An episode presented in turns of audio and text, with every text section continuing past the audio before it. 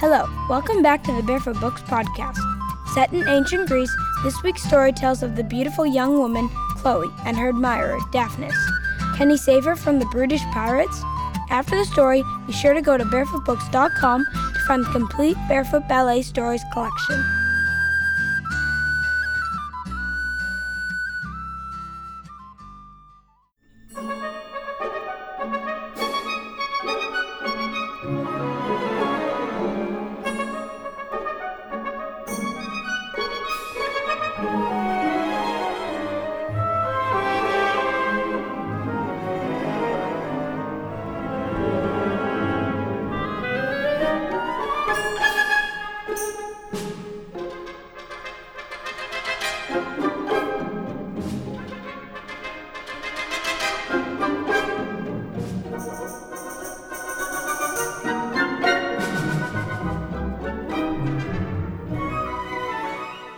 Daphnis and Chloe from the ballet by Maurice Ravel.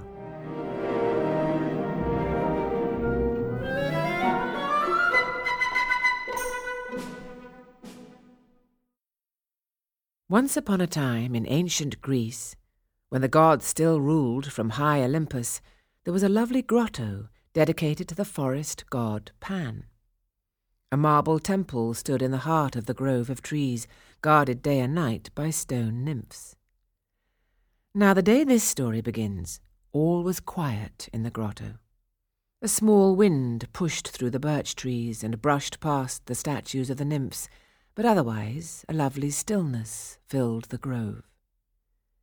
Suddenly, as if wakening to the fact that it was a day of worship, thrush, wren, and cuckoo all began to sing.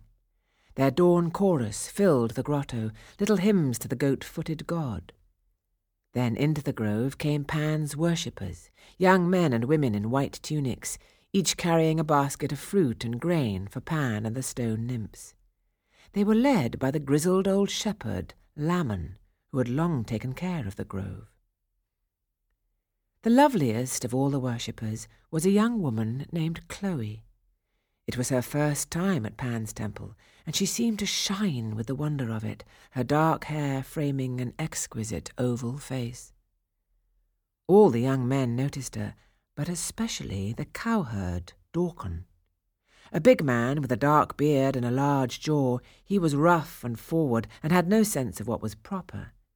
Besides, he'd been sampling the honey wine before pouring out a libation to Pan. Grabbing Chloe by the arms, he tried to kiss her. Chloe was so frightened she cried out and struggled to break free. Suddenly, Dorcon was thrown to the ground. The girl does not want your attentions, said Chloe's rescuer. Gazing at him from under lowered lids, Chloe whispered, Thank you, kind sir. He blushed in return. Not sir, but Daphnis. My name is Daphnis. Then thank you, Daphnis. But from the ground, Dorcon persisted.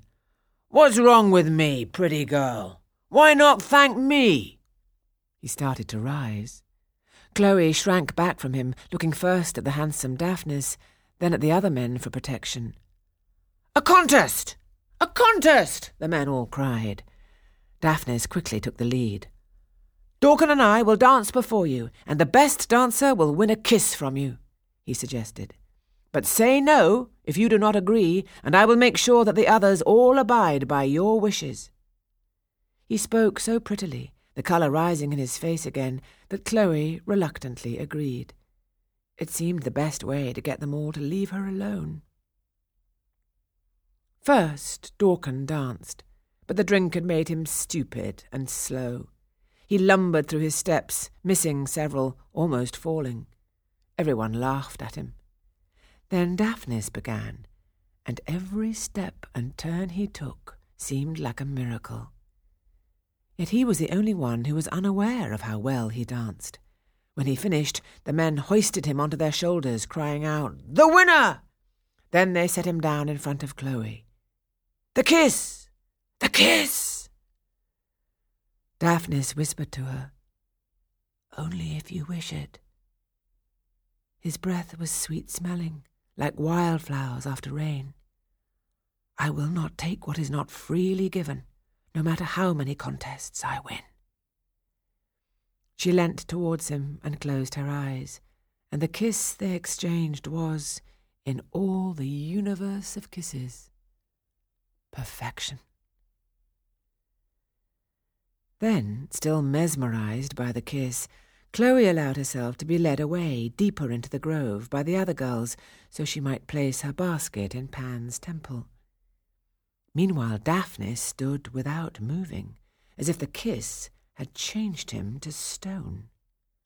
A touch on his arm seemed to wake him, and he turned, expecting Chloe. But it was another woman, Lyceion, older and with a calculating look on her face. Give me a kiss as well, she said.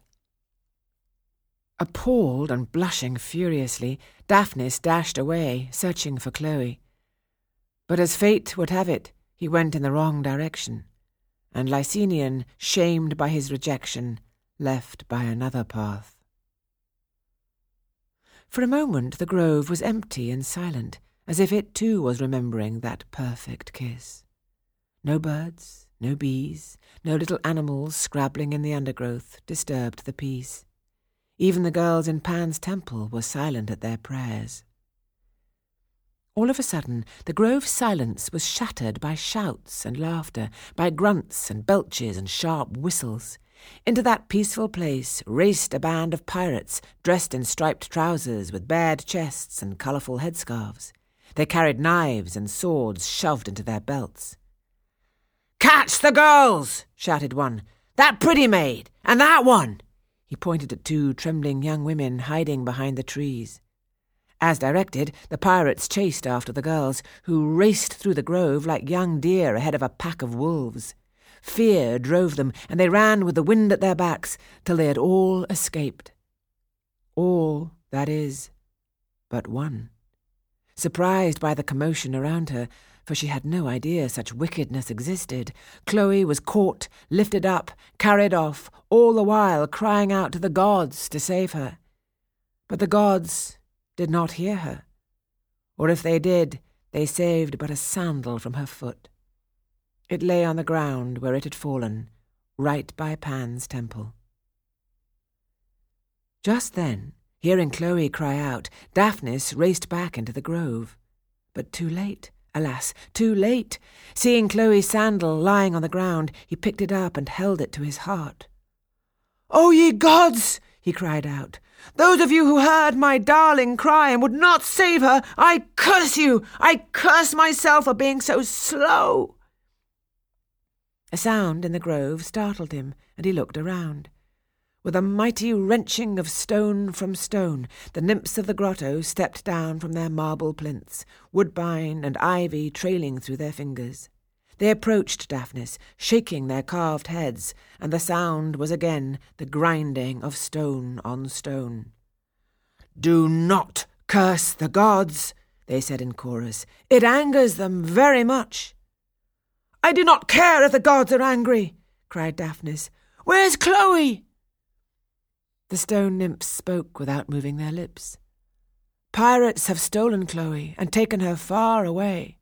You must ask the gods for help. Where were the gods when she was taken? Daphnis said bitterly. Why did they not help then? Ah, but they will help, came the stone voices, though in their own time, if you but temper your anger. They pressed him to kneel, stone hands heavy on his shoulders. He got down on his knees, reluctantly, holding out Chloe's sandal to them. Ask the god of the grove, and he will answer, the nymphs insisted in their voices of grating stone. When the pirates stole away your true love, they violated Pan's sanctuary as well. He has no fondness for such men. Pan, help me! Cried Daphnis, the memory of the perfect kiss still imprinted on his mouth. He trembled as he spoke, close to tears. And Pan, who sees everything in his woods, heard him, though it would be some time before Daphnis was to understand this. Meanwhile, Chloe had been carried off to the pirates' camp, a rough place with tables and benches made of driftwood, and a black pirate flag hanging from a stunted tree. Hands bound tightly behind her, she was dragged before the chief pirate, the wicked Bryaxis. Bryaxis was a great brute of a man, muscular and smelly. He smiled a serpent's smile when he saw Chloe and stroked his large, dark moustache. Can she dance? he asked his men. Dance! Dance! Dance! they shouted as one took out his knife and cut the ropes binding Chloe's wrists. With her hands free, Chloe dared to dream of escape. A small dream, but her first moment of hope. If I take long enough, she thought, perhaps they will drink too much to care about me, and then I can run off. So she began to dance, as ordered, to keep the pirates from guessing what she planned. Slowly, languidly, Chloe moved about the encampment. As she danced, she watched the pirates. Her plan was working. The wine had made them sleepy, and Bryaxis was already snoring. Several other pirates began to nod off, then several more. Making a final circuit around the rough camp, Chloe judged the moment to be right. She took a deep breath, gave thanks to the gods, and made a dash for freedom. But just as she reached the trail, her way was blocked by two huge pirates who had been standing guard behind the trees. Oh no! she cried. Oh yes! They mocked her, grabbing her arms and dragging her back to Bryaxis, who had not been so drunk after all. He laughed uproariously at her. I did not say dash. I said dance, little one, he growled. And dance you shall. Head down, spirit broken, she began to dance once more. Left foot, right foot, turn and turn again, all the while whispering, Pan, God of the Groves, only let me see Daphnis one last time. But that was a forlorn hope. For just then Bryaxis picked her up and held her triumphantly over his head. No more dancing. No more prayers, he said, and laughed again. Pan! Save me! Chloe cried, and then she screamed, for above her lights had begun flickering in the sky, as if the heavens were opening to take her in. She turned her head away from the lights, and all at once hope leapt inside her. What she had spotted were the tall forms of the stone nymphs slowly, inexorably approaching the pirates' camp. Thank you, Pan, she whispered. Thunder rattled the encampment. The very earth began to shake, and at that very moment a great shadow, part man, part beast, seemed to fill the air. Bryaxis threw her to the ground. The goat god is here! Pan, the confuser! To the boats, men! he cried.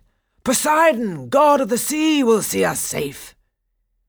In great panic, for that is what the god Pan inspires in men he hates, the pirates fled the clearing, and Chloe blessed the ground with her tears.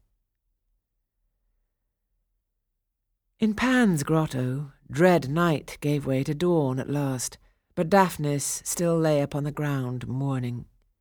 He did not hear the birds singing or the laughter of shepherds around him. All he heard in his head were Chloe's last cries before the pirates took her and the gods' silence. Wake up! Wake up, Daphnis! A hand shook him roughly. Shepherds with their flocks had gathered around him. I have nothing to wake up for, he muttered, opening his eyes to the sunlight. The stone nymphs on the marble plinths stared down at him. He thought they were smiling. It did not comfort him. The shepherds cried out, Look! Look! He looked, and there was Chloe, coming along the path, surrounded by all her friends. Daphnis could hardly believe his eyes, but hope lifted him up, and he ran to her, enfolding her in his arms. Old Lammon came over and said softly, Pan saved Chloe because he too once had a lost love, the nymph Syrinx. If you wish to honour the god who has bestowed such a gift, come to his altar and exchange your marriage vows. I will honour Pan all my life, Daphnis exclaimed, and never again doubt the gods. Then, taking Chloe by the hand, he led her to the little marble temple, where they pledged themselves one to the other. As they spoke their vows, the stone nymphs smiled down on them, and Pan, who loves happy endings, granted them long, long lives of contentment ever after.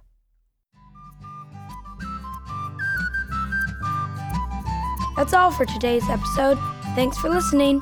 Now you can visit barefootbooks.com slash podcast to find special offers, join our email list, and listen to past episodes of the Barefoot Books podcast. See you next week. Bye.